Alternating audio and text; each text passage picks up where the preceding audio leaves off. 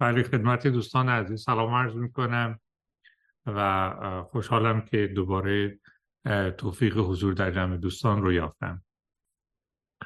بله همونطوری که دوستان لاجرم به خاطر دارند بحث ما درباره مفهوم ایده بهشت است و عنوان بخشی از عالم غیب و عرض من این بود که ایده بهشت در یک بستر فکری خاص متولد می شود در بستری که مطابق اون در واقع جهان ساختار اخلاقی داره. جهان به سود نیکی ها شیب موافق داره و امید معقولی ما داریم که این نیکی ها به سرانجام کمال لایق خودشون نهایتا خواهند رسید. این سه ایده رو کنار هم بگذاریم. به توضیح که عرض خواهم کرد شما مبنایی برای باور به بهشت در اختیار خواهید داشت. در نوبت گذشته همونطوری که دوستان به یاد دارند بحث ما درباره این ایده بود که جهان ساختار اخلاقی دارد یعنی ارز کنم که خوب و بد امور وجه و صفت خود وضعیت ها هستند. ایده هایی نیستند که محصول اعتبار ما باشند و فرافکنی عواطف و احساسات ما بر جهان خارج باشند.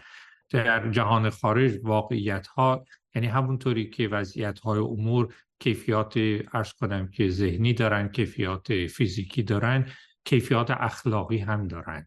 و ما به تدریج از طریق تربیت چشم خودمون رو دستگاه شناختاری خودمون رو برای کشف وجوه اخلاقی وضعیت های امور آموخته می‌کنیم. و بنابراین تفاوت یک فرد اخلاقی با یک فرد غیر اخلاقی از جمله در این است که فرد اخلاقی این توان رو این مهارت رو مییابد که وقتی در موقعیت های تازه قرار می‌گیرد وجوه اخلاقی و نااخلاقی رو از هم تمایز ببخشد و بتوانه درباره شعن اخلاقی وضعیت داوری سنجیده ای بکنه.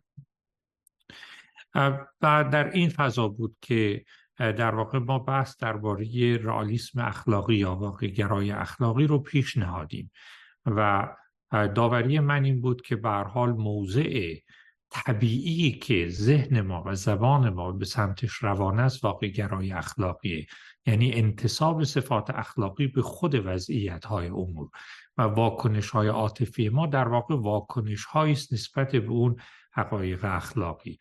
و به توضیح که در نوبت گذشته ارز کردم در مقابل این واقع گرای اخلاقی یه نوع شکاکیت اخلاقی وجود دارد یا ضد واقع گرای اخلاقی که معتقد است در واقع حقایق اخلاقی وجود ندارند یا به فرض هم وجود داشته باشند راه کشفشون بر ما بسته نیست. چرا؟ برای اینکه بین است و ها ورطه پرناشدنی منطقی وجود دارد.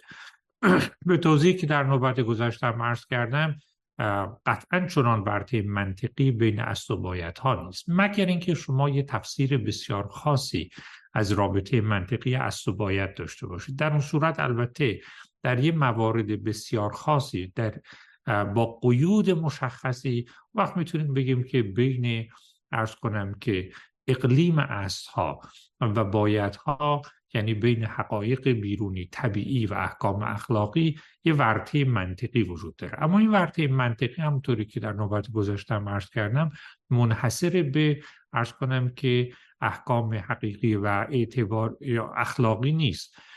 شما در حوزه علم بین احکام جزئی و احکام کلیتون چون این ورطه منطقی وجود داره.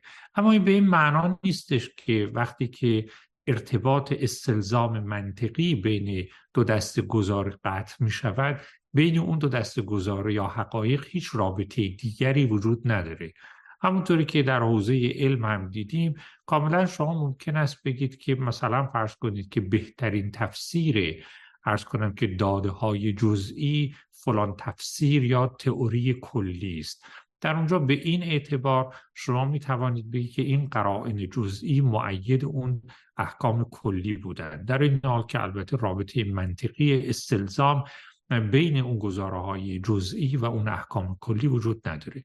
همین رو شما در حوزه به صلاح حقایق احکام حقیقی و اخلاقی هم می‌تونید بگید. یعنی کاملا ممکن است شما بگید که البته حقایق بیرونی مستقیما و منطقا مستلزم احکام اخلاقی نیستند اما شما کاملا می توانید بگی بهترین تفسیر این داده های حقیقی اون حکم اخلاقی است. به توضیحی که در نوبت گذشته عرض کردم. بنابراین گرچه ممکنه حتی در اون موارد خاص هم اگر بپذیریم که رابطه منطقی استلزام منطقی بین ارز کنم حقایق و احکام اخلاقی وجود نداره اما معناش این نیست که راه هر گونه ارتباطی بسته است.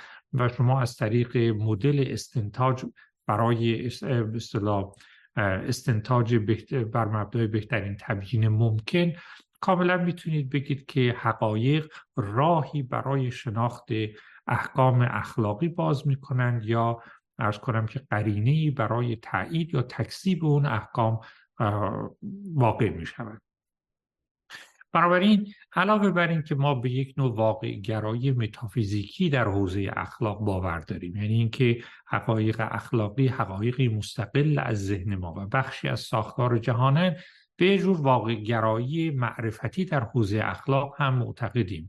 یعنی که دانش اخلاقی ما برآمده از حقایق اخلاقی است و اینجور نیستش که تماما یک سر برساخته ها و اعتبارات ذهن ما باشد. اما این نکته بر چه جهت مهم است. برای اینکه به این ترتیب ما خواهیم دید که به اصطلاح حسن و یا خوب و بدی امور بخشی از ساختار این جهان است و وقتی که ما دریابیم حقیقت اخلاقی در این جهان رو. اون حقیقت اخلاقی دلیلی قرینه در اختیار ما می‌گذارد که به نحو خاصی عمل بکنیم. یعنی در واقع شناخت ساختار اخلاقی جهان می‌تواند نوعی دلیل در اختیار ما و احتمال زیاد نوعی انگیزه در ما ایجاد بکند برای اینکه به نحو خاصی بر وفق اون حقایق اخلاقی عمل کنیم. و این یکی از معانی بود که ما برای این ایده قائل شدیم که می‌گوید جهان به سود نیکی ها شیوه موافق دارد. این ایده یعنی به محض اینکه شما برای ساختار جهان شعن اخلاقی قائل شدی یعنی وجه اخلاقی قائل شدی بعد این ایده کاملا شما می توانید از دلش استنتاج بکنید که به محض اینکه شما حقیقت اخلاقی رو کشف کردید کشف اون حقیقت دلیلی در اختیار شما قرار می دهد که بر وفق اون حقیقت عمل بکنید.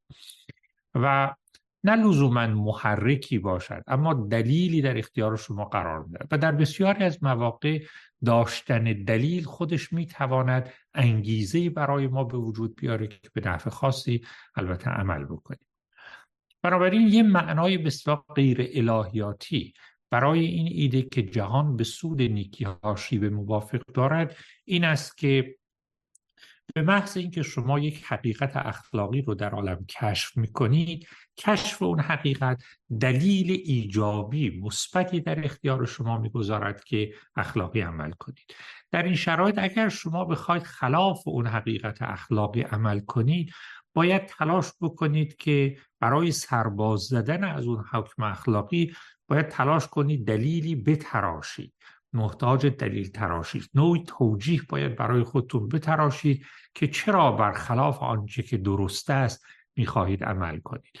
یعنی در واقع در اینجا وضعیت طبیعی عمل کردن بر وفق اون حکم اخلاقی است. خلاف اون حکم اخلاقی عمل کردن محتاج جهدی است. از جانب ما برای دلیل تراشی برای توجیه اینکه چرا ما موافق دلایل اخلاقی عمل نمی کنیم از اون طرف به محض اینکه شما این حرف رو بزنید یعنی حقایق اخلاقی دلایلی برای شما فراهم می کند که بر وفق اون دلایل عمل بکنید معناش این استش که وقتی شما می‌خواید کار بد یا ناشایستی بکنید دلیل اخلاقی براش ندارید. دلیل م... به محرکی ندارید که بر وفقش عمل بکنید. لذا شما در اینجا برای اینکه بر وفق این به اصطلاح داوری ناشایست خودتون وقتی می‌خواین عمل کنین در اینجاست که در واقع باید خودتون رو قانع کنید دلیل بتراشید که بر وفق این شرور عمل بکنید. بنابراین به یه معنا به نظر میاد به محض اینکه شما بپذیرید که در این جهان حقایق اخلاقی وجود دارد که ما می توانیم نسبت به اونها علم پیدا کنیم معناش این استش که عمل نیک وضعیت طبیعی است. یعنی شما اگر کار خوب بکنید محتاج دلیل نیستید. برای اینکه همون دلیل حقیقت اخلاقی دلیل شماست. اما به محض اینکه می‌خواید از حکم اخلاقی سر باز بزنید و کار خدای نکرده شرورانی انجام بدید در اونجاست که باید تلاش کنید خودتون رو قانع بکنید تا برخلاف این حقایق اقدام خودتون رو توجیه بکنید. البته همونطوری که در نوبت گذشته مرز کردم دلایل اخلاقی حقایق اخلاقی دلایل اخلاقی برای ما فراهم می‌کنن. اما این دلایل اخلاقی شرط لازم افعال اخلاقی است. شرط کافی نیست. یعنی معناش این نیستش که به محض اینکه شما دانستید که فلان کار کار درستی است لزوما و حتما بر وفقش عمل می‌کنید. اگر خاطرتون باشه عرض کردم که ما در واقع دو دسته نیات داریم. یکی نیات کاملا مختارانه است که نیات درجه دوم ماست که ناظر است بر نیات درجه اول درسته؟ این بحث است که در نوبت گذشته نوبت های گذشته دربارش بحث کردیم. ما البته همیشه حتی وقت شما نیت انجام یک کار خیر رو دارید معناش نیست که همیشه بر وفقش عمل می‌کنید. یعنی گاهی وقتا نیت درجه اول ما که معطوف به عمل است نیت خیری نیست. اما نیت درجه دوم ما که ناظر بر نیات و اعمال ماست نیت خیری است. اما این دوتا با هم نمی‌خورن. یعنی شما می‌خواید کار می‌دونید فلان چیز خوب است. می‌خواید آن کار رو خوب رو بکنید. ولی چیزی مانع می‌شود که شما به واقع اون کار رو انجام بدید. مثلا فرض کنید که من می‌دانم که مثلا فرض کنید که کشیدن سیگار برای سلامت من مضر است. بنابراین من دلیلی دارم که سیگار نکشم. سیگار کشیدن رو کار ناپسند نمی‌دونم. اما فرض بکنید که به دلیل سالها اعتیادی که به سیگار دارم به رغم این علم و میل نمی‌تونم بر وفق این نیت عمل کنم. نیت درجه اول من یاری نمی کند و در نتیجه من به کشیدن سیگار ادامه میدم. توجه می‌کنیم یعنی به حال نیت درجه دوم خیر داشتن شرط لازم رفتارهای نیک است اما شرط کافی نیست. اما به معنای الهیاتی کلمه این چه معنایی داره که میگیم جهان به سود نیکی ها به موافق دارد؟ دست کم یکی از معانی الهیاتیش این است که اگر شما نیت انجام کار خیر بکنید خداوند به شما یاری می کند امداد الهی پشت شما خواهد بود برای اینکه در تحقق بخشیدن به اون نیت خیر کامیاب شوید. یعنی وقتی که نیت خیر درجه دوم شما که محصول اختیار شماست بر انجام یک کار نیک قرار بگیرد و نیت درجه دوم شما که محصول شرایط بیرونی است تا حد زیادی تحت تاثیر شرایط بیرونی است با این نیت درجه دوم شما موافق نیفتد در این صورت خداوند زمین سازی می کند که نیت درجه اول شما با نیت در خیر درجه دوم شما موافق بیفتد. در واقع یکی از باورهای دینی ما که میگیم خدا در واقع نیکان رو در نیکوکاری خود امداد می‌کنند یه تفسیرش این است. یعنی برها خداوند وقتی که شما عزم انجام کار نیک می‌کنید خداوند زمینه های انجام اون فعل رو با شما با نیت شما موافق می کند و به این معنای الهیاتی هم البته شما می توانید بگید که جهان به سود فعل نیک اخلاقی شیب موافق دارد. حالا برای اونایی که باورهای الهیاتی ندارن اون تفسیر اول بیانگر این شیب موافق است. برای اینکه برای کسانی هم که اون باور الهی رو دارن البته یک ارز کنم که انگیزه یا دلیل دومی هم براشون فراهم میشه برای اینکه اون ایده رو مفهوم بکنن. بنابراین دست کم به این دو معنا یک معنای الهیاتی و یک معنا غیر الهیاتی شما می توانید بگید که جهان به سود افعال اخلاقی شیب موافق دارد. اما در اینجا یه سوال مهمی پیش میاد.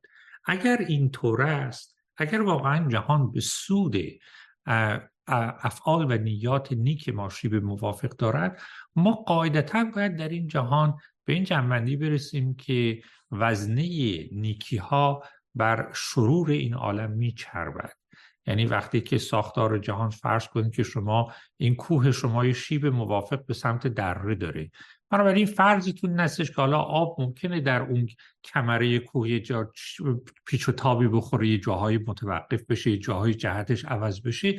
ولی نهایتا که شما نگاه کنید این رودی که از بالای کوه جاری میشه به سمت پایین کوه خواهد رسید. یعنی شیب موافق یعنی همین دیگه. بنابراین انتظار ما ظاهرا این خواهد بود که در جهانی که به سود نیکی ها شیب موافق دارد میزان خوبی های عالم بر شرور عالم میچرود اما سوال این است که آیا واقعا اینطوره ما وقتی به اطراف خودمون نگاه می‌کنیم می‌بینیم که آدما به چه راحتی جنایت می‌کنن دزدی می‌کنن رشوه خاری می‌کنن حق یکدیگر رو ضایع می‌کنن. اگر جهان به سوید نیکی ها شیب موافق دارد واقعا باید چنین جهانی داشته باشیم. در اینجا چند تا نکته است که من مایلم برش تاکید کنم. نکته اول این استش که وقتی که میگیم جهان به سوی نیکی ها شیب موافق دارد معناش لزوما این نیستش که جهان لزوما یه جهانی ایدئال است یا شرور درش جای وجود نداره یا جهان به طور کلی گل و گلستان است. نه اینطوری نیست. یعنی شما یک معنای خیلی حد اکثری از این دریافت نکنید. ببینید این مثالی است که در نوبت های گذشته هم زدم. ببینید مثل این میمونه که کسی بگه که اگر شما رژیم غذایی سالم داشته باشید و ورزش بکنید عمرتون طولانی خواهد شد. یعنی در واقع بدن ما یه جوری ساخته شده است که اگر شما تغذیه سالم بکنید و ورزش بکنید شیبش به سمت عمر طولانی است. یعنی شما اگر این شرایط رو فراهم بکنید احتمال اینکه ارز کنم که عمر طولانی داشته باشید به مراتب بیشتر است. اما از دل این سخن حق در نمیاد که تمام کسانی که رژیم غذایی سالم دارند و ورزش می‌کنن لزوما عمر طولانی خواهند داشت و تمام کسانی که عمر طولانی دارن لزوما همون کسانی هستند که ارز کنم که رژیم غذایی سالم دارن و تغذیه می‌کنن. نه اینطوری نیست. وقتی که میگیم که بدن ما نسبت به ارز کنم که این امور شیب موافق دارد؟ یه علال اغلب وقتی شما این دستورات رو عمل می‌کنید احتمال اینکه عمرتون طولانی باشد یا طولانی تر شود بیشتر است. حالا البته این شرط لازم است اما کافی نیست. هزار یه اتفاق دیگه ممکن بیفته. ممکن خدای نکرده شهر ما در معرض بمب اتمی قرار بگیره. هممون از دنیا بریم. هم اونایی که فرض کنم که رژیم غذایی سالم داشتن تغذیه ورزش می‌کردن همونایی که نمی‌کردن. یا به حال یه ویروسی بیاد ناشناخته ما راه چار و درمانش رو ندونیم همه رو بکشه یا هرچی از این قبیل. به کسی ممکنه بیماری های ژنتیکی داشته باشه بیرون از کنترلش باشه و غیره. در اینجا هم وقتی میگیم که جهان به سود نیکی ها شیب موافق دارد معناش این نیستش که همیشه و همه جا نیات خیر ما لزوما به افعال و ارز کنم که نیکی ها می انجامد و نیات شر هرگز به منصه ظهور نمی رسد نه اینطوری نیست. قاعده این استش که جهان به سود این ارز کنم که نیت های خیر موافقت و مشارکت و کمک می کند و برای نیت های شر این حد از موافقت و مرافقت رو شما نمی توانید بیابید. این یک نکته. نکته دوم این استش که واقعش این هستش که داوری در این که آیا در کل جهان میزان ارز کنم که شرور بر خوبی ها میچربد یا خوبی ها بر شرور میچربد این داوری خیلی داوری دشواری است. چرا؟ برای اینکه ما به حجم عظیمی از این عالم دسترسی نداریم. در واقع اونچه که در محدوده تجربه ماست گوشه بسیار بسیار بسیار خوردی است. از این جهان فراخ بسیار عمیق عظیم و ارز کنم که ظاهرا بی منتها بنابراین ما اصولا در موضعی نیستیم که بخوایم درباره تمامت ارزش اخلاقی تمامت این جهان داوری بکنیم. عناصر نادانسته و ناشناخته و بلکه ناشناختنی بسیار بسیار زیاد است و ارزیابی های واقع بینانه ما نمی‌تونیم داشته باشیم. ما هیچ دلیلی نداریم که فرض کنیم که جنس خوبی ها و بدی هایی که ما در این عالم تجربه می کنیم تنها نوع خوبی ها و بدی های ممکن است که در این عالم وجود داره. ممکنه در جهان های دیگری که در این عالم هستند شما تجربه های دیگری انواع دیگری از خوبی ها و بدی ها داشته باشه که اصولا به مخیله ما خطور نمی‌کنه. این یک نکته است. نکته دوم این استش که مکانیسم و کرد و کار این جهان هم ما دانشمون ازشون خیلی اندکه. دانشی که ما از این عالم داریم صرفا بر مبنای اطلاعات بسیار محدودی است که از این گوشه خیلی خیلی تنگ عالم اختیار کردیم. بنابراین ما نمی‌دونیم اون چه که برای مثال بر حسب ظاهر برای ما شر می نماید واقعا و نهایتا شر یا ممکنه به یه خیر بزرگتری بیانجامه. و همینطور در مورد خیرات یه چیزی که به نظر ما خیر میاد واقعا و در نهایت ممکنه که به یه شری بیانجامه. به حال دانش ما در این زمینه ها محدود است. نمیگم که شما داوری های معقول و سنجیده نمی‌تونید بکنید. اما هر داوری معقول و سنجیده هم که می‌کنیم باید حواسمون به این محدودیت های جدی باشه. حد اکثر کاری که ما می‌تونیم بکنیم این استش که این جهانی که در محدوده تجربه های ماست این جهان رو مورد ارزیابی قرار بدیم. و به فرض اگر بتونیم بگیم خیلی خوب در این گوشه جهان آیا خوبی ها بر بدی ها میچربد یا نه؟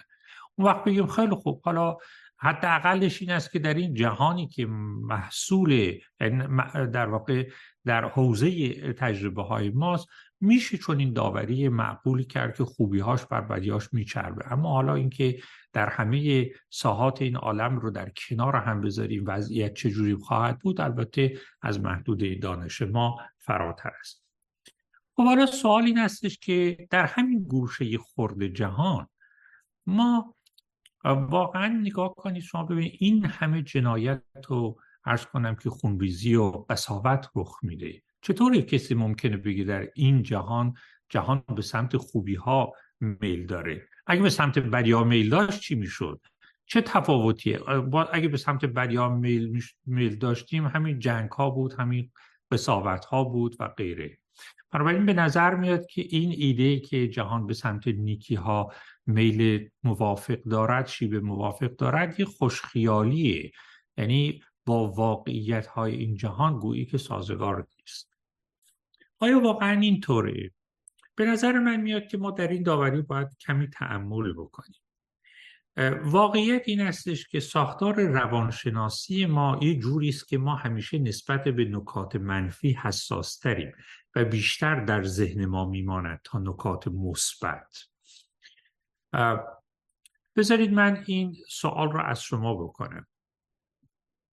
اگر واقعا این جهان انقدر بد بود یعنی بدیها و شرور برش غلبه داشتن واقعش این استش که اولا این نکته رو عرض بکنم. وجود شرور در این عالم رو ما می توانیم اذعان بکنیم. اما اونی که موجب عذاب ما می شود یا تردید در ما می افکند اصل وجود شرور در این عالم نیست. این که اتفاقات بدی در این عالم میفته در و رنج در این عالم وجود داره. اونی که بیش از همه مایه آزار ماست این است که در دو رنج های شروری در این عالم وجود دارد که به اصطلاح عبس است. به هیچ خیر بزرگتری نمی انجامد. یا ما هیچ دلیل موجه کننده ای براش نداریم. توجه می‌کنید. بنابراین اون چه که برای ما مسئله آفرین است اصل وجود شرور در این عالم نیست. شرور به اصطلاح عبس است. شروری که گویی هیچ قایتی هیچ توجیهی براشون وجود نداره. برای اینکه اگر شما بتونید برای این شرور توجیهی فراهم بکنید بنابراین به یه معنای مهمی اینا شرور نیستند اینا البته مقدمات دشواری هایی هستند که نهایتا به نیکی های می‌رسن که چه بسا رنج راه رو هم بر ما همراه هموار بکنن بنابراین اونی که بیشتر مسئله ساز است این است که گویی جهان ما آکنده است از شروری که هیچ توجیه موجهی براشون نمیشه فراهم کرد. کاملا به معنای دقیق کلمه به نظر میاد که عبسند هیچ قایتی رو تأمین نمی‌کنن فراتر از خودشون رو یا خیری رو تأمین نمی‌کنن. و در نتیجه آدم از خودش پرسه چرا این اتفاق افتاد؟ اتفاقی که به راحتی ممکن بود که رخ ندهد. توجه می‌کنید. در اینجاست که فرد در واقع در هم در وجود خداوند اگر فرد باور به خداوند داشته باشه تردید می‌کنه و اگر باور به خداوند نداشته باشه در ساختار اخلاقی جهان تردید می‌کنه. یعنی میگه که جهان اگر ساختار اخلاقی داشت شما این دسته از شرور رو که براشون هیچ توجیهی نیست نمی‌توانید و نمیباید در این عالم ببینید حداقل در این حجم و ابعادی که شما در این عالم تجربه می‌کنید.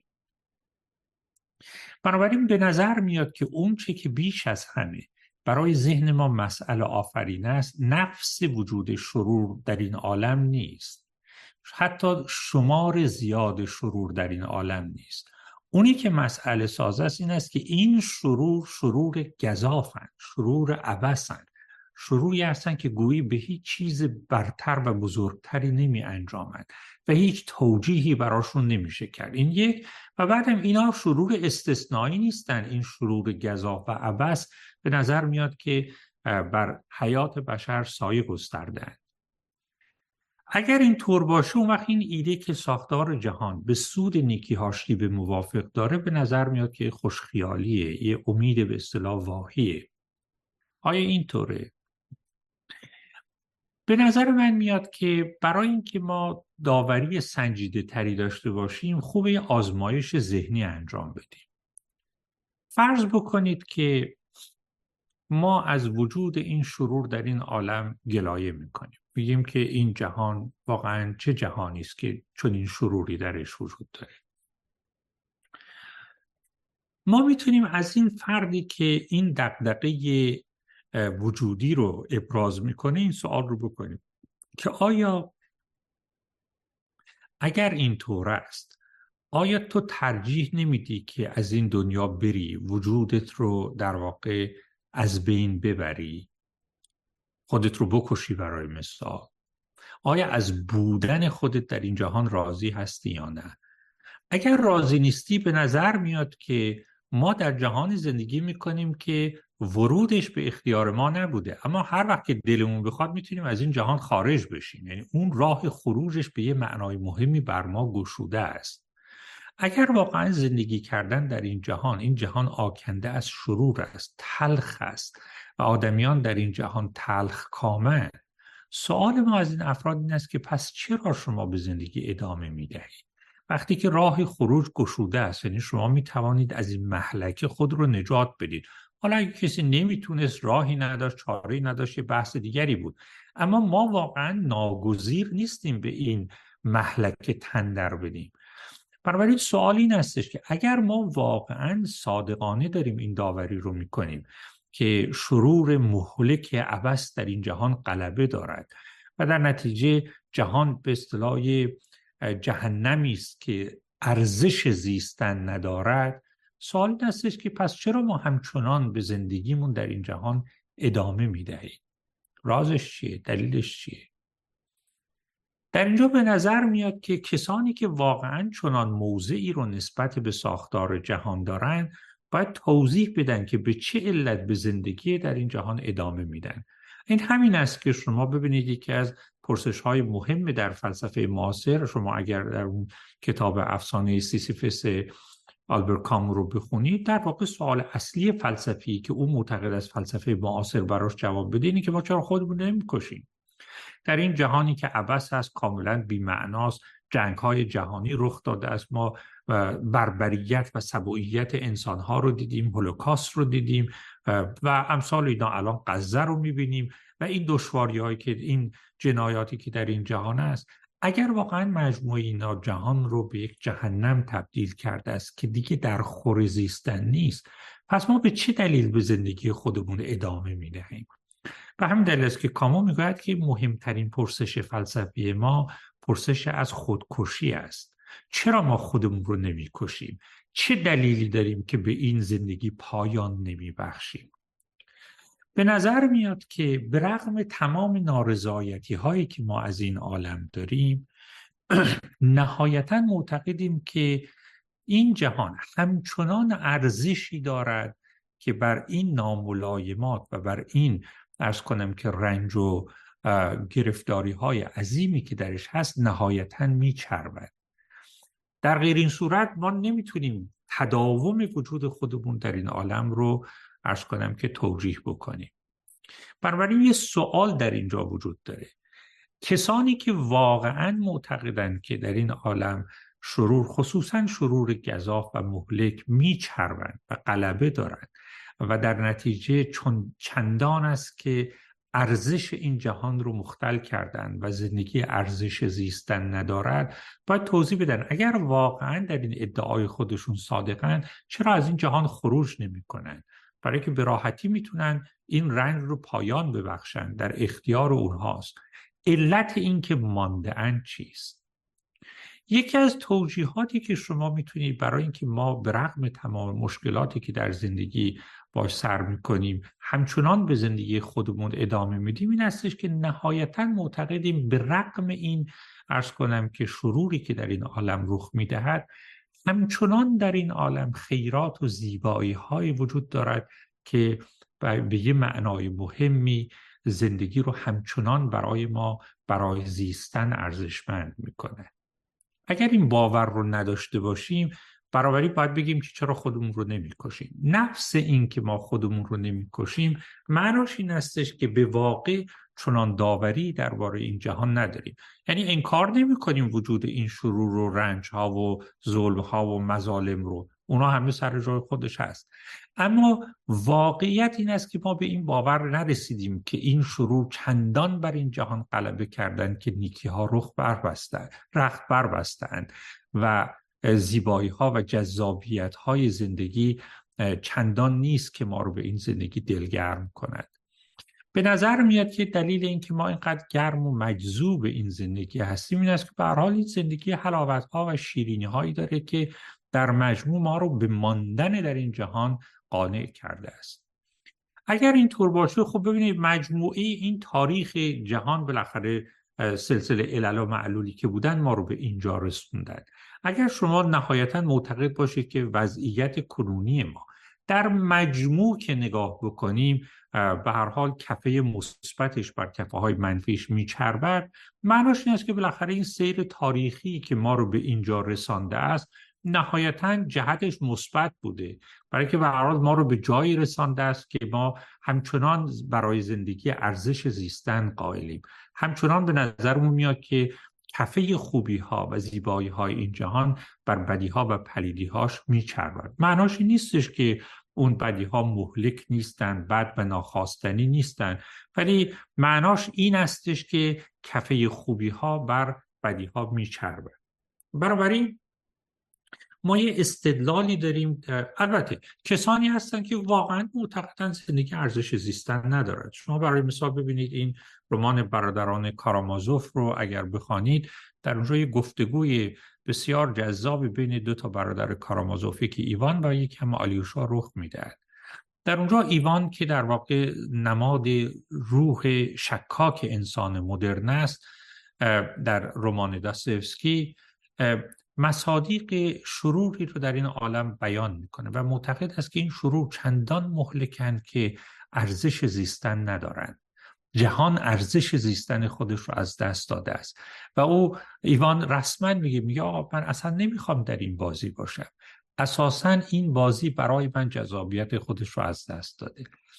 اگر کسی به این جنبندی رسیده باشه اون وقت البته این استدلالی که من کردم بر او کارگر نیست. یعنی کسی که واقعا به این جنبندی رسیده که دیگه این جهان ارزش زیستن ندارد. حالا ممکنه که این فرد بگه من این باور رو دارم ولی جرأتش رو ندارم مثلا خودم رو بکشم یا به هر دلیلی ضعف اراده دارم. این استدلال برای کسی که به این جنبندی رسیده کارگر نمیافتد.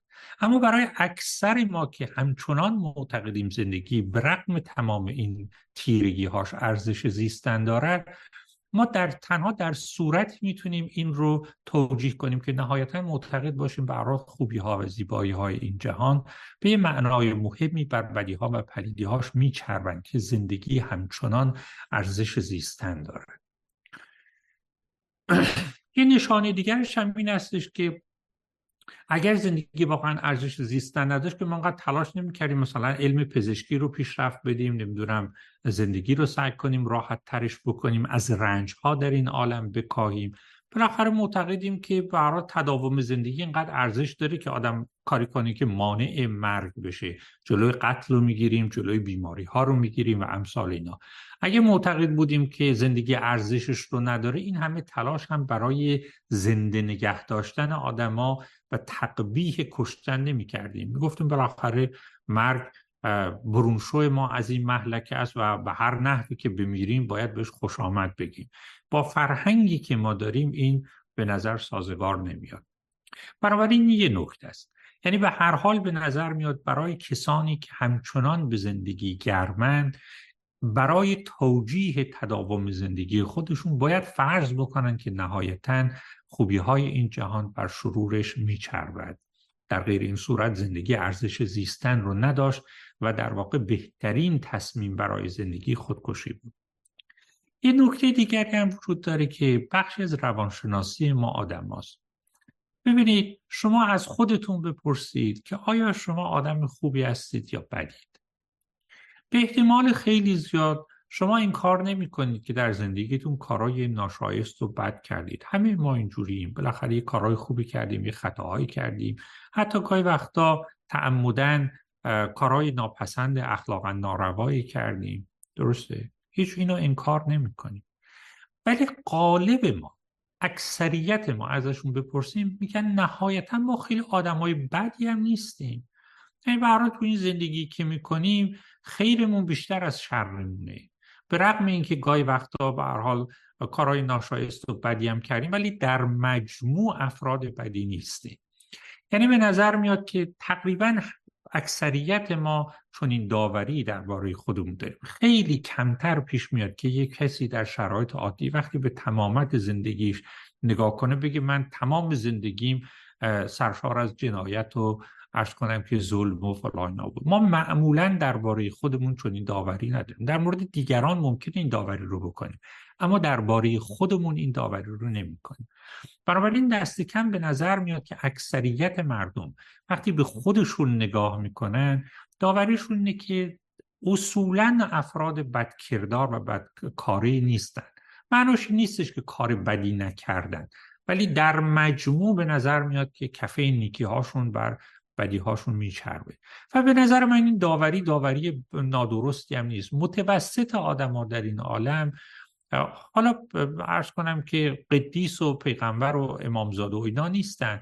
اما متوسط ما در این عالم آدم های بدی نیستیم آدم های خوبی هستیم. و برغم اینکه خطاهایی می‌کنیم خودپسندی ها و عرض کنم که غرور رو عرض کنم که رعونت هایی داریم. گاهی وقتا کارهای خلافی هم می‌کنیم در مجموع به نظر میاد که ارزیابی مون است که آدم های بدی نیستیم. این هم یک جنبه دیگر ماجراست. این نکته دیگری هم برمیگرده به اینکه جامعه شناسان به ما می‌گویند که یکی از مهمترین عوامل و عناصر قوام و بقای یک جامعه عبارت است از یا انسجام جامعه عبارت است از اعتماد. اگر افراد جامعه نسبت به هم اعتماد نداشته باشند شیرازه اون جامعه به سرعت از هم میگسلد میپاشد. بنابراین که شما می‌بینید جوامع در این عالم قرنهاست که تداوم پیدا کردن یکی از دلایلش اینه که یه حداقلی از اعتماد در این جامعه بوده. در جامعه که افراد به هم هیچ اعتماد نداشته باشند یعنی سرمایه اعتماد اجتماعی فرسوده شده باشد اون جامعه به سرعت به سوی فروپاشیدگی می رود و همین دلیل است که شما می‌بینید که در جوامعی که ارز کنم که دیکتاتوری که ارز کنم که دروغ و تزویر و غیر شایع می شود احتمال فروپاشی اجتماعی بیشتره. چرا؟ برای اینکه این گسترش دروغ و تزویر و ریا و ظلم و غیره رفته رفته باعث میشه که افراد جامعه نتونن به هم اعتماد کنن همه جاسوس هم دیگه بشن. و وقتی که عنصر اعتماد اجتماعی فرو بریزه مهم نیست شما چقدر قانون وضع بکنید چقدر اون زور بالا باشه. افراد چون به هم اعتماد ندارن از نظم اجتماعی تبعیت نمی‌کنن و ساختار اجتماعی فرو میپاشه. بنابراین به یه معنای مهمی به نظر میاد که انسجام اجتماعی دوام و بقای یک جامعه در گروه اعتماد است. اما اعتماد اجتماعی فقط در صورتی تحقق پیدا می‌کنه که مردم جامعه در قالب موارد غالبا خوب عمل کنند. توجه می‌کنید؟ ممکنه من به دستگاه های دولتی اعتماد نداشته باشم به کارگزاران قدرت در جامعه اعتماد نداشته باشم. ولی عمدتا به بچه های محلم به دوستانم به خیشاوندانم به همشهریام اعتماد می‌کنم. برای که در قالب موارد اینجوری نیستش که سرم کلا نذاشته باشن یا من سر اونا کلا نذاشته باشم. اما در قالب مواقع به نظر میاد که در ما کمابیش کفه خوبی هامون در مناسبات اجتماعی بر بدی ها میچرد این از کجا می‌تونیم تشخیص بدیم؟ از اونجا که هنوز بخشی از سرمایه اجتماعی که برای انسجام اجتماعی لازم است در جامعه وجود داشته. اگر جامعه از هم فرو میپاشیم. بنابراین اینجا ما یه دلیل ارز کنم که نسبی داریم که به ما پیشنهاد می‌کنه که در سطح اجتماعی هم به نظر میاد به رغم تمام بیعدالتی ها و ظلم هایی که از بالا و از پایین در جامعه رایج است مادامی که یه حدی از اعتماد اجتماعی که شرط بقای جامعه از حاکم است خب جامعه سر پاشه. که جامعه سر پاشه معناش این است که اون حد از اعتماد وجود داره اما اون حد از اعتماد به وجود نمی آید مگر اینکه علل اغلب اعضای جامعه در مناسباتشون با یکدیگر ارز کنم که خوبی هاشون و بدی هاشون بچرد مجموعه این نشانه ها به نظرم میاد که ما رو به سمت نوعی خوشبینی راهنمایی می‌کنند به این معنی خوشبینی واقع بینانه در واقع که ساختار جهان به رغم اینکه ایدئال نیست و به رغم اینکه گاهی وقتا مسیر پیچ و خمداری میره پسروی هایی داره پیشروی هایی می‌کنه اما وقتی شما به تمامت این مسیر نظر می‌کنید به نظر میاد که در قالب موارد به نظر میاد که خوبی ها کفشون بر بدی ها میچربد. توجه می‌کنیم. یه آزمایش چندی چند سال پیش انجام شد یه آزمایش گلوبال انجام شد درباره احساس رضایت و خوشبختی افراد. این آزمایش رو در چندین کشور در قاره های مختلف انجام دادن. کشورهای با فرهنگ های مختلف سطح متفاوت از پیشرفتگی در کشورهای پسا صنعتی پیشرفته در کشورهای ارز کنم که عقب مانده به لحاظ صنعتی در کشورهای ثروتمند در کشورهای فقیر در طبقات بالای اجتماعی در طبقات پایین اجتماعی. خلاصه یه آزمایشی بود که خیلی طیف گسترده از نمونه ها رو اختیار کرده بود.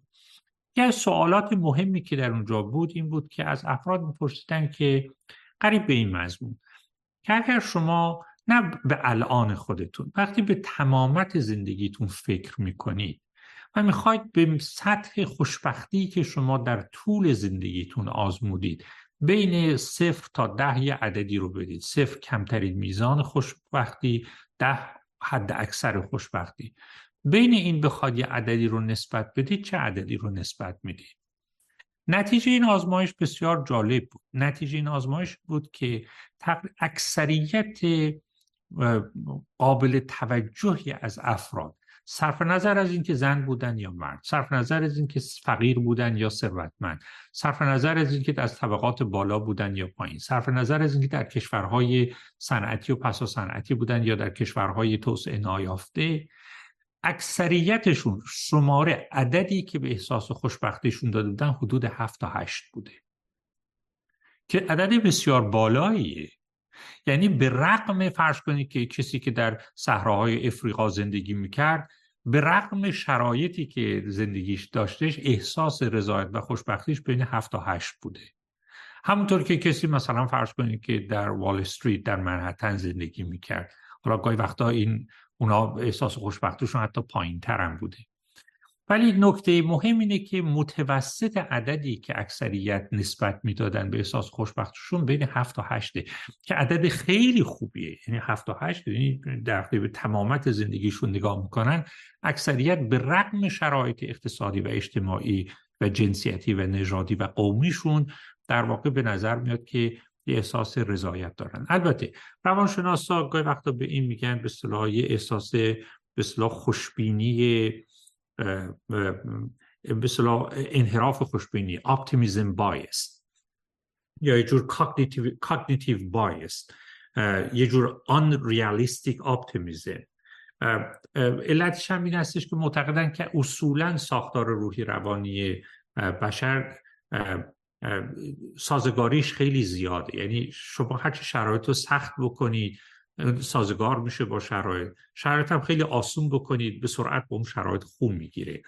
و ما فقط وقتی که افسرده میشیم واقع بین میشیم. یعنی دیدمون نسبت به زندگی واقع بینانه میشه. آدمای افسرده بدبین نیستن. آدمای افسرده واقع بینن.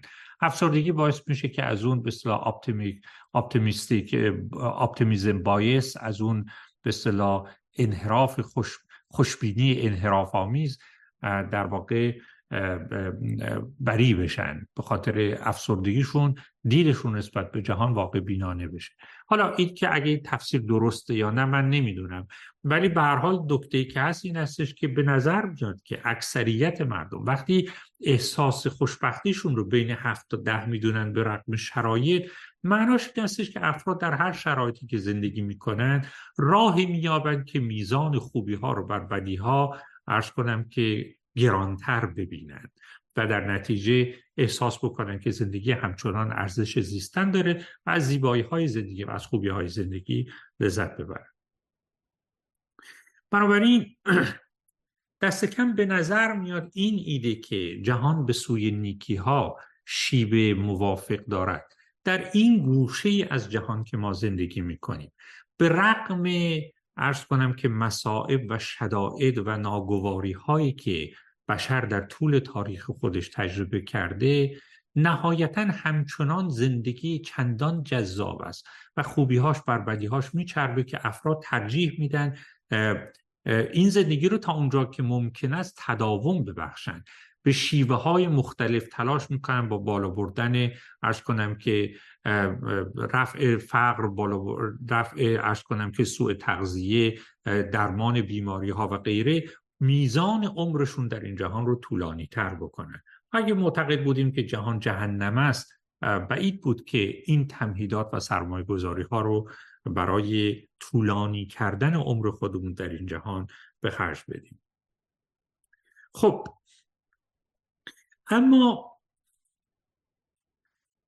یه نکته دیگری درباره این ارزش ها وجود داره که با بحث سوم ما که امید معقول است مربوطه. تا اینجا من درباره این دو نکته صحبت کردم که جهان ساختار اخلاقی دارد. نکته دوم این که ساختار جهان به سود نیکی هاشی به موافق دارد.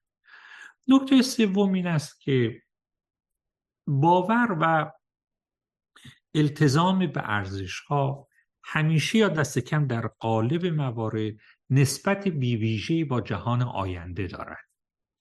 یعنی اخلاق و کارهای ارزشمند در صورتی معنا دارند که جهان آینده ای داشته باشد.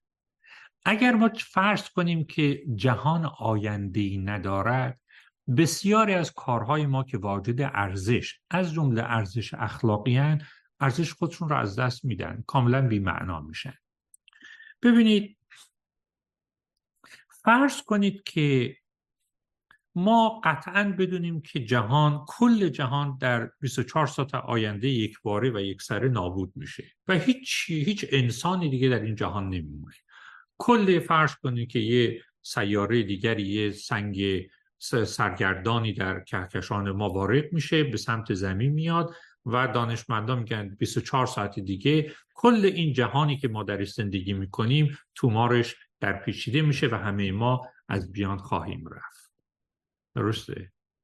به محض اینکه این آگاهی به زندگی ما وارد می شود سوال این است که آیا به نظر شما این آگاهی از وضعیت آینده بر روی فعالیت های ارزشی ما در این جهان تأثیر می‌گذاره یا نه؟ به نظر میاد که تأثیر می‌گذاره. بسیاری از کارهای نیکی که ما می‌کنیم سمرش در آینده معلوم میشه. مثلا فرض کنید که شما یک گروه دانشمندی رو ساپورت مالی حمایت مالی می‌کنید برای اینکه روی بیماری سرطان مطالعه بکنند. خب یه کار ارزشمنده. اما این کار در صورتی ارزش داره که اینا چندین سال وقت داشته باشن مطالعاتشون رو انجام بدن به ثمر برسه بعد دارو رو بسازن بعدم کسانی باشن که این دارو رو مصرف کنن بهبود پیدا کنن. اگه جهان قرار باشه 24 ساعت آینده تمام بشه واقعا به نظر شما پژوهش بر روی بیماری سرطان و کشف دارویی برای سرطان دیگه ارزشی خواهد داشت. بسیار بعیده. برای اینکه این کار در صورتی ارزش داشت که آینده می بود تا ثمرات این عمل در آینده به منصه ظهور برسد. اگه آینده ای نباشه البته اون ارزش خودش رو از دست میده. بسیاری از فعالیت هایی که ما می‌کنیم از این نوعن. یعنی اگر آینده ای نباشد چیزی که امروز ارزشمند تلقی می شود ارزش خودش رو از دست میده. یا ما انگیزمون رو برای انجام دادن اون کارها از دست میدیم. درسته؟ مثلا همطور که عرض کردم یه پروژه هایی هستن مثل تحقیق رو سرطان. مثل اینکه شما سعی کنید یه تکنولوژی طراحی کنید که ساختمون ها رو در برابر زلزله ایمنی ببخشه. خب این پروژه ها معطوف به اهداف خاصی هستند که در آینده تحقق پیدا می‌کنه. حالا اگه معلوم شد دیگه آینده وجود نداره به نظر میاد که این پژوهش ها بی, بی و در نتیجه بی ارزش خواهند بود. یا فرض کنید که پروژه های هنری شما وقتی که یه موسیقیدانید یه نقاشید یه فیلم سازید یکی از دلایلی که شما خلاقانه اثر هنری می آفرینید این است که امیدوارید که بعد از خلق این اثر مخاطبینی بینندگان این اثر رو ببینن و ارز کنم که نسبت به این اثر واکنش نشون بدن. اگر هیچ مخاطبی رو شما در آینده بشر نبینید یعنی همه 24 ساعت دیگه بمیرن شما میشین ناول خودتون رو کامل بکنید خب ناول هم با تمام این جهان پاک میشه میره. یا اصلا ناول شما رومانی که نوشتید باقی بمونه. کسی نیست که این رمان رو بخونه. توجه می‌کنید بنابراین ارزش زحمت شما برای به ثمر رساندن این رمان فرض کنید که شاهکارم باشه کاملا به هدر رفته. بنابراین ولو اینکه شما بگی که حالا من هر کسی هم نخونه برای دل خودم می نویسم ولی در قالب موارد وقتی شما مطمئن باشید که 24 ساعت دیگه جهان از بین میره شما کمتر در خود این انگیزه رو میابید که تن به این کار خلاقانه بدید یا کار رو به ثمر برسونید. خیلی از فعالیت هایی که ما می‌کنیم مستلزم مشارکت در یک سنت هست. توجه می‌کنید. مثلا فرض کنید که شما مثلا فرض کنید که می‌خواید برید آثار باستانی ایران رو نجات بدید برای مثال. میگید که خب در یه جاهای آثار باستانی ما به درستی نگهداری نمیشه و شما سرمایه عمر و ارز کنم که انرژی خودتون رو مصروف می‌کنید برای اینکه این آثار باستانی رو حفظ کنید. اما اگه معلوم شه که 24 ساعت دیگه همین از بین میرن تلاش شما چه ثمری خواهد داشت؟ اساسا سنت معطوف به یه معنای مهمی در گروه این است که ارزش هایی که در این سنت وجود داره در آینده تداوم پیدا کنه. یکی از دلایلی که شما فرض کنید که فرزندان خودتون رو زبان مادری خودتون رو به بچه هاتون یاد می‌دید. گرچه شما در یک کشور دیگه زندگی می‌کنید که زبانشون دیگه اصلا فارسی نیست. ولی که شما سعی می‌کنید ارزش های فرهنگ خودتون رو ارزش های دینی خودتون رو زبان خودتون رو به فرهنگ به فرزندانتون منتقل کنید علتش که می‌خواد که به این ترتیب سنتی که شما درش پرورده شدید بعد از شما در فرزندان شما تداوم پیدا کنه. و این اشتراک ارزش ها پیوند های بین شما و نسل های بعدتون برقرار کنه. تا اگه جهان قرار باشه مثلا فرض کنید که 24 ساعت آینده به پایان برسه بسیاری از این تلاش ها به نظر میاد که فرض کنم که عوض خواهد بود. همینطور مثلا فرض کنید فعالیت هایی که معطوف است به احیا تقویت یا شکوفا کردن یک گروهی یه بخشی از یه فرهنگ خاص تمام اینا در گروه تحقق آینده است. حتی بالاتر از این فرض کنید که آدما این موضوع یکی از این فیلم های سینمایی است که science fiction هایی که چند سال گذشته ساخته شد که آدما قابلیت زاد و ولد رو از دست دادن. یعنی دیگه مردان اسپرمی نداشتن که زنان رو بارور بکنن. در نتیجه نسل بشر وقتی که این انسانهای موجود از دنیا می‌رفتن نفس نسل بشر کاملا منقرض می‌شد. و این یه بحران ایجاد کرد. برای اینکه اگر قرار باشه که نسل آینده ای نباشد بسیاری از کارهایی که ما امروز می‌کنیم بی معنا و زائد و عبس خواهد بود. توجه می‌کنید مثلا بخش عمده از فعالیت های زندگی ما فعالیت های مربوط به تربیت و پرورش کودکان ما مدرسه درست می‌کنیم ارز کنم که تفریقات درست می‌کنیم و امثال هم. توجه کنید بخش عمده از فعالیت پدر مادر سر کار میرن برای اینکه می‌خوان برای آینده بچه هاشون تأمین بکنن. ولی وقتی اگه نسل آینده ای نباشه خیلی از این کارهایی که امروز ما رو گرم می‌کنه و برای ما معنادار است و اولویت های زندگی ماست اولویت های خودش رو از دست میده. ارزش خودش رو از دست میده. معنای این سخن چیه؟ معناش این استش که به محض اینکه شما از ارزش سخن میگید چیزی رو واجد ارزش می‌دانید. چیزی رو ارزشمند تلقی می‌کنید شما بلافاصله با آینده یک پیوند برقرار می‌کنید. ارزشمند دانستن یک چیز تا حد زیادی در گروه این است که آینده وجود داشته باشد. وقتی شما چیزی رو ارزشمند می‌دونید از جمله نه فقط خودش رو الان در واقع پاس میدارید بلکه معتقدید که باید هر کاری که می‌تونید انجام بدید که در آینده همین ارزش محفوظ بماند تداوم پیدا بکند. و این بخش مهمی از مفهوم ارزشمند تلقی کردن است. یه مقدار زیادی از این برمیگرده که ما معتقدیم مایلیم که با آینده یه ارتباط شخصی برقرار کنیم. مثلا یکی دلایلی که ما دوست داریم صاحب فرزند بشیم. دوست داریم مثلا کتاب بنویسیم دوست داریم با نسل جوان ارتباط برقرار کنیم. چیزی از خود رو در اونها بنهیم. علتش اینه که می‌خوایم که نه فقط آینده ای باشد بلکه آینده ای باشد که با ما رابطه ای دارد. انعکاسی از ما در اون آینده است مثلا فرض کنید که شما فرض بکنید که خدای نکرده در عرض 24 ساعت آینده بگن تمام دوستان و عزیزانی که شما باشون ارتباط دارید همه خواهند بود.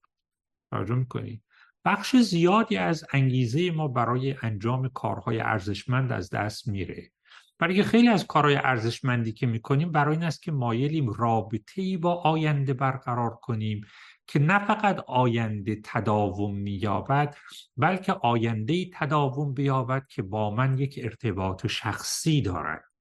یعنی فقط اینی که یه آینده ای باشه کافی نیست. ما مایلیم آینده ای که در پس ما می آید چیزی از ما با خود داشته باشد. ما در این آینده محو نشیم. این ایده یکی از به اصطلاح زامن است که ما رو به ارزش ها گرم نگه میدارد و ما رو برمیانگیزد به انجام کارهای ارزشمند و اساسا بعضی کارها رو برای ما ارزشمند می‌کنه خب منظور من چیه؟ منظور من این استش که به محض اینکه شما امر اخلاقی رو جدی گرفتید و چیزهایی رو در این عالم ارزشمند دانستید و به محض اینکه چیزی رو ارزشمند دانستید پاسداشت او و حفظ و ارز کنم که تداوم اون ارزش رو مطلوب دانستید شما عهدی با آینده میبندید. یعنی اخلاقی زیستن در صورتی ممکن است تا حد زیادی که فرض کنیم آینده در این جهان وجود دارد و این اخلاقیات این ارزش ها می توانند تا اون آینده ادامه پیدا کنند. به محض اینکه شما زمان آینده رو حسب می کنید بخش عمده از تعهدات اخلاقی ما هم محو می شود بنابراین به یه معنای مهمی اخلاق در صورتی ممکن است که آینده در کار باشد. یعنی امکانی وجود داشته باشد که این ارزش هایی که ما امروز پاس میداریم در آینده تداوم داشته باشد. به محض اینکه شما این آینده رو حسب بکنید در واقع بسیاری از این ارزش ها ارزش خود را از دست می‌دهند. بنابراین وجه الزام آور یا ضروری اخلاق تا حد زیادی در گروه وجود یک آینده است. تداوم زندگی بشر است. نه فقط لزوما زندگی بشر به طور عام بلکه یک نوع تداوم شخصی. چیزی از شما باید در اون آینده انعکاس داشته باشد تا شما بسیاری از ارزش ها رو به واقع بتوانید ارزشمند ببینید و دریابید و خودتون رو بهش متعهد بدانید. در اینجاست که پای مفهوم امید به میان میاد. ببینید ما هیچ دلیل متافیزیکی یا علمی تجربی نداریم که این جهان آینده داشته باشه. شما کاملا می‌تونید فرض بکنید و این فرضش غریبی نیست که مثلا فرض کنید که یه مرتبه یه شهاب آسمانی بیاد به زمین برخورد کنه کما اینکه در گذشته این اتفاق ظاهرا رخ داده و در نتیجه زمین متلاشی بشه و زندگی ما از میان بره. توجه می‌کنید. یعنی آینده های محتملی در پیش روی ماست که هیچ کدومش رو ما به زرس قاطع نمی‌دانیم و نمی‌توانیم بدانیم که تحقق مییابد. بنابراین ماییم و یک تصویری از جهان که بر مبنای آنچه که گذشته است و آنچه که میگذرد شکل گرفته. سوال این استش که ما برای اینکه این تصویرمون معنادار و ارزشمند بماند باید یه چیز یه تصویری از آینده داشته باشیم که به این گذشته زمینه کنیم. درسته؟ برای که عرض کردم ما اکنون یه رابطه با آینده داریم. بسته به نوع آینده که شما تصور بکنید معنای ارزش هایی که ما امروز داریم تغییر خواهد کرد. بسیاری از این ارزش ها برای مثال اگر آینده ای نباشن ارزش خودشون از دست میدن. اگه فرض کنید تصویر شما از آینده این باشه که مثلا فرض کنید که در طول ده سال آینده تمام به واسطه نمی‌دونم تغییرات اقلیمی و غیره اصلا نوع بشر منقرض میشه. در این صورت شما خیلی از کارهای اخلاقی را انجام نخواهید داد بسیار از ارزش های اخلاقی محو می شود و اولویت یا موضوعیت خودش را از دست می دهد. بنابراین ما یه تصویری از جهان داریم که بر مبنای گذشته و اکنون شکل گرفته و مجموعه تصاویر ممکن و محتمل در پیش رو داریم هر کدوم این تصاویر رو که شما در کنار این تصویر موجود بگذارید بعضی از این تصاویر اصلا با این تصویر موجود نمی‌خورند هیچ ربطی باش ندارن. اونا خب از صحنه میرن بیرون. اما تصاویر بدیلی وجود داره که شما هر کدومش رو که کنار این تصویر اولیه و مادر بگذارید معنایی که به این تصویر میده متفاوته. یعنی مثلا فرض کنید که یکی از آینده های محتمل این استش که همطور که عرض کردم ما در طول 24 ساعت آینده رو مثال از بین بریم. هیچ دلیل علمی ما نداریم که این اتفاق نیفته برای مثال در سی سال آینده یا هرچی درسته؟ یه وقت شما اون تصویر رو می‌ذارید کنار تصویر امروز جهان و این یک معنای به محض اینکه این دو تصویر که داره هم قرار گرفتن تصویر پیشین یعنی زندگی گذشته و اکنون ما معناش تغییر می‌کنه. حالا اگر شما این تصویر دوم رو بردارید و یک تصویر ممکن و محتمل دیگر رو کنارش بگذارید معنای تصویر اول به طبع تصویر تازه‌ای که به او الساق کردی تغییر می‌کنه. بنابراین به یه معنا اینجوری می‌خوام به شما بگم. معنای زندگی که امروز من و شما زیست می‌کنیم تا حد زیادی در گروه این است که چه تصویری از آینده داریم. به تناسب تصویری که شما از آینده اختیار می‌کنید معنای تاریخ گذشته ما و اکنون زندگی ما تغییر خواهد کرد. و اولویت های زندگی ما عوض میشه ارزش های زندگی ما عوض میشه. التزام یا عدم التزام ما به ارزش ها تحقق پیدا می‌کنه و تعیین می‌شود. حالا شما ببینید یکی از تصویرهای محتمل وقت شما ببینید این تصویرها وقتی که شما کنار تصویر اولی قرارش می‌دید این تصویرهای آینده رو کنار تصویر موجود قرار می‌دید بعضی از این تصویرها خودشون ناسازگاری درونی دارن. یعنی از معقولیتشون نمیشه دفاع کرد. خب اینا میرن کنار. ولی تفسیرهای ممکنی که میمانن بعضیشون وقتی که کنار این تصویر موجود قرار می‌گیرن به این تصویر خیلی خوب معنا میبخشن. وقتی میگیم معنا میبخشن یعنی اینکه اولا با این تصویر سازگارن. نکته دوم این استش که به ارزش های اخلاقی و به التزام ما به ارزش های اخلاقی معنا میبخشند. به استراب ها و آمال و آلام ما رو التیام میبخشند آرامش میبخشند. و به این معنا میاد که ما می‌تونیم بگیم که در این حال که ما نمی‌تونیم وجود این آینده رو اثبات کنیم اما به این آینده امید معقول داریم. بنابراین وقتی که سخن از امید میگیم منظور ما این استش که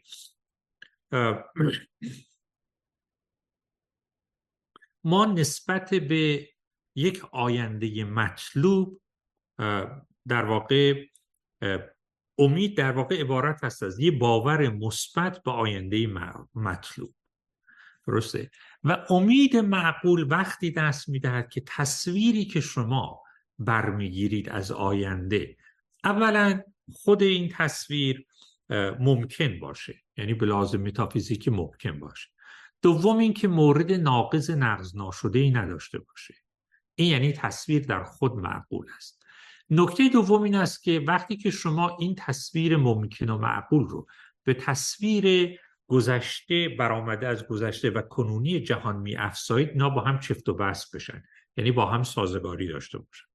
نکته سوم این است که تصویر کلی که به واسطه پیوستن این تصویر جدید با این تصویر موجود می آفرینیم مایه آرامش روانی و امنیت روحی روانی ما بشه.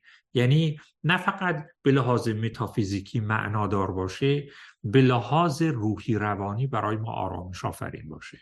نکته دوم که با ساختار اخلاقی جهان بخواند. یعنی به این معنای مهم که برای ما توضیح بدهد که ما می توانیم و چرا می توانیم همچنان اخلاقی بمانیم. توجه می‌کنید حالا بیاید شما مقایسه کنید دو تا مدل رو. یه مدل این است که می‌گوید که ما حیات ما ادامه پیدا می‌کنه حتی اگر این جهان پایان یابد حیات ما تداوم خواهد داشت. درسته؟ این تصویر که به صلاح ادعاش این است که جهان ما با این ساختار اخلاقی تداوم پیدا می‌کنه. اولا اگر استدلال ما درست باشه به لازم متافیزیکی ممکن است و به نظر نمیاد که مورد ناقض نقض ناشده هم داشته باشه. حداقل شما می‌تونید بگید باب بحث دربارهش گشوده است. نکته دوم این است که به محض اینکه شما این رو بپذیرید زندگی اخلاقی در این جهان معنا پیدا می‌کنه. برای اینکه عرض کردم اگر شما بگید که آینده برای این جهان متصور نیست در این صورت بسیاری از ارزش های ما که ارزشمندیشون و تحققشون و انگیزه ما برای التزامشون در گروه وجود آینده در این جهان است کاملا بی معنا میشن. اصلا دلیلی نداره که ما اونها رو انجام بدیم. و اگر ما متعهدیم که اونها رو انجام بدیم و فکر می‌کنیم که تعهد ما به انجام اونها ضروری است معناش این استش که ما باید تصویری از آینده اختیار بکنیم که در اونجا جهان به پایان نرسد. برای اینکه اگر جهان به پایان برسد شما نمی‌تونید این نظام اخلاقی رو جدی بگیرید. برای کسانی که نظام اخلاقی رو و ساختار اخلاقی این جهان رو جدی می‌گیرن اون تصویری از آینده مطلوب تر است. یعنی در کنار این تصویر کنونی خوش می نشیند و به این تصویر معنا می بخشد که امکان جهان آینده رو و تداوم این جهان رو درش فرض کرده باشه. توجه می‌کنید حالا اگر این جهان طبیعی ما نمی‌تونه تا پایان ادامه پیدا بکنه بعد از پایان این جهان طبیعی یه نوع دیگری از حیات تداوم پیدا کنه این اون ایده است که ما بهش میگیم امید معقول یعنی اینکه این امید دلیلش ما ثابت نکردیم که جهانی پس از این جهان وجود دارد یا پس از مرگ وجود دارد. ولی میگیم که فرض چنان جهانی وقتی در کنار تصویر کنونی ما از جهان قرار بگیرد اولا به این جهان معنا میبخشد. یعنی به ما توضیح می‌دهد که شما همچنان می‌توانید اموری رو که ارزششون و انگیزه ما برای التزام به اونها در گروه وجود یک آینده کمابیش تضمین شده است این آینده وجود دارد. ببینید اثبات نکردیم ما. ولی به اصطلاح به لحاظ عملی این فرض با این التزام ما به اخلاص سازگارتر است. اون تصویر التزام ما به اخلاق رو معنادار می کند در به اصطلاح این دو تصویر در کنار هم که قرار می گیرن اون وقت کاملا معنادار می شود که چرا من به رغم اینکه خودم می میرم ممکن است که سرمایه عمرم رو صرف کاری بکنم که نسل های بعدی ازش بهره مند شن. حتی کارایی می‌کنم نیکی می‌کنم و در دجله میاندازم. حالا این جهان خاکی ادامه داشته باشد یا نه کار نیک من نهایتا به مقصد خود می‌رسد. اگر اینجا نرسید در اون جهانی که پس از اون می آید به مقصد می رسد کار نیک عبس نمی ماند اگر جهان آینده ای نداشته باشه کارهای نیک ما بسیارشون در جهان بدون آینده عبس خواهند شد. یعنی ارزش خود را از دست میدن. بنابراین یکی از مدل هایی که از جهان آینده شما می توانید اختیار کنید که در کنار تصویر کنونی ما بنشیند. و در نتیجه به جنبه های مختلف زندگی ما معنا ببخشد. از جمله در واقع ساختار اخلاقی جهان رو کامل بکند و نیکی های ما در این جهان رو از عبس بودن باز بدارد و ایمن بدارد تصویر جهانی است که حیات اخلاقی ما پس از مرگ ما هم تداوم پیدا می‌کنه توجه می‌کنید؟ اگر شما بتونید از امکان و معقولیت این ایده دفاع کنید یعنی به لحاظ متافیزیکی بگید این ممکن این جهان وجود دارد. و به لحاظ به عقلی بگید که این هیچ مورد ناقض نقض ناشده هم ندارد. یعنی شما از امکان و معقولیتش دفاع کرد اون وقت این ایده از آینده در واقع زندگی اخلاقی ما در این جهان رو هم به خوبی توجیه می‌کنه. یعنی ارزش های اخلاقی ما اونایی که وجود و قوام و ارز کنم که تحققشون در گرو یک آینده تضمین شده است ارزش خودشون رو حفظ می‌کنن. علاوه بر اینها البته ایده جهان و حیات پس از مرگ به ما این حراس ما از مردن رو هم تا حد زیادی جبران می‌کنه. و این میلی که ما همیشه داریم به این که اگر عزیزان خود رو از دست میدیم روزی دوباره با این عزیزان به هم باز میپیوندیم. اونایی که رفتن به اونها میپیوندیم. و یا اگر ما رفتیم عزیزانی که در پس پشت نهادیم وقتی به هم باز خواهند پیوست. این یکی از مهمترین ریشه های استراب ما در این جهان این ترس از مرگ خود و دیگران عزیزان است برای اینکه در واقع این احساس جدایی برای ما بسیار رنجاور است. ایده تداوم حیات این احساس آرامش و امنیت روانی رو هم برای ما به ارمغان می آورد البته یه نکته مهمش هم این استش که چون در واقع این ساختار اخلاقی مطابق این تصویر پس از مرگ ادامه پیدا می کند در واقع بهشت و دوزخ ترجمان همین ساختار اخلاقی در جهان پس از مرگ در این تصویری که ما اختیار می‌کنیم. یعنی اعمال نیک ما نهایتا تجلیشون می شود بهشت در اون جهان و اعمال بد ما تجلی و ترجمانشان می شود دوزخ در اون جهان. به این اعتبار است که عرض کردم اگر شما برای جهان یک ساختار اخلاقی قائل باشید و اگر معتقد باشید که جهان به سود نیکی ها شیب ملاقی موافق دارد اگر بپذیریم که ارزش های ما دست کم تا حد زیادی در گرو آینده هستند و اگر آینده را ازشون بگیریم این ارزش ها تحقق و تقرر و ارز کنم که انگیزه التزام به اونها اگر محو نشود بسیار کاهش پیدا خواهد کرد. در این شرایط شما برای اینکه بتونید از این تصویری که دارید بهترین مدل رو بسازید باید یه تصویری از آینده رو به این تصویر کنونی الساق کنید. از بین مدل هایی که وجود داره یکیش همین مدلی است که در واقع در ادیان هم پیشنهاد شده که حیات ما پس از مرگ این جهان هم ادامه خواهد یافت و این ساختار اخلاقی تداوم میابه بنابراین نیکی های ما عبس نخواهد شد. نیکی های شما نهایتا ترجمانش در جهانی دیگر می شود در بهش به کمال خودشون می‌رسند و بدی های ما هم در دوزخ است که تجلی پیدا می به این اعتبار است که این ایده که جهان ساختار اخلاقی دارد و این ایده که جهان شیب موافق به سود نیکی ها دارد. و این امید معقول که در واقع آینده در این جهان است که ساختار اخلاقی جهان در او تداوم مییابد. حتی اگر این جهان محسوس از میان رود برایند این سه, ایده به ما در واقع مفهوم بهشت و دوزخ رو به دست میدن این البته به معنای اثبات نظری بهشت و دوزخ نیست. این به معناست که به لحاظ عملی به نظر میاد که اون مدلی از آینده که متضمن این عناصر است تصویر کنونی جهان ما رو به خوبی می‌تواند معقول و معنادار بکند و ساخت زندگی اخلاقی ما رو موجه بسازد و از بسیاری از قلقها و ناآرامی های روحی روانی ما بکاهد. مدلی که این ارز کنم که ویژگی ها رو دارد گرچه اثبات نشده است ولی یک امید معقول است.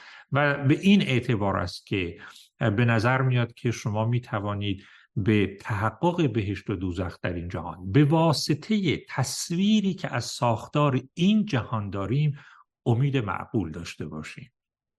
خب من ارزم رو در اینجا به پایان می‌برم و در نوبت آینده من درباره این مفهوم صحبت می‌کنم که آیا در بهشت مطابق تصویری که در ادیان آمده است اینی که ما در بهشت جاودانه خواهیم بود آیا ملال آور خواهد بود یا نه؟ و در این باره انشاءالله بیشتر صحبت خواهیم کرد. خب از توجه دوستان ممنونم و از پرسش های دوستان استفاده می‌کنم.